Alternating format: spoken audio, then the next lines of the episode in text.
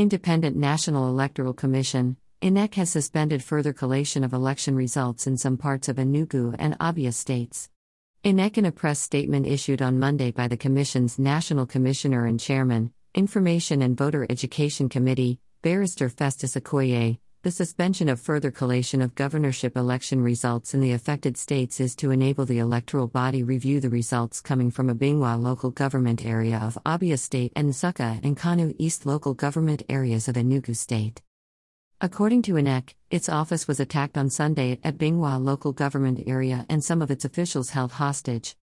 The commission met today, Monday 20th of March 2023 and reviewed the conduct of the governorship and state assembly elections held nationwide on Saturday 18th of March 2023.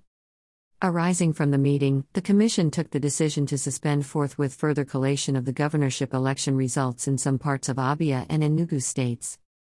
It will be recalled that our office in Obingwa local government area was invaded by thugs yesterday Sunday 19th of March 2023 and our officials held hostage in relation to the collation of results from the local government area. Similarly, reports from Enugu State call for a review of the results for the governorship election from the two outstanding local government areas of Nsukka and Nkanu East.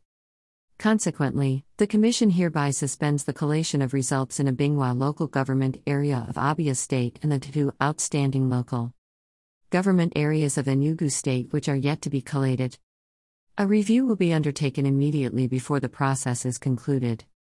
We appeal for the understanding and patience of voters, parties, and candidates in the affected states, INEC in a statement said greater than the INEC are quick to suspend collation of governorship election results in Abia and Enugu states, but couldn't do the same in Lagos despite reports of electoral violence. Why did the INEC not take the same action during the presidential election? Same election, different rules. Greater than. Greater than Daniel Regha, at Daniel Regha, March 20, 2023.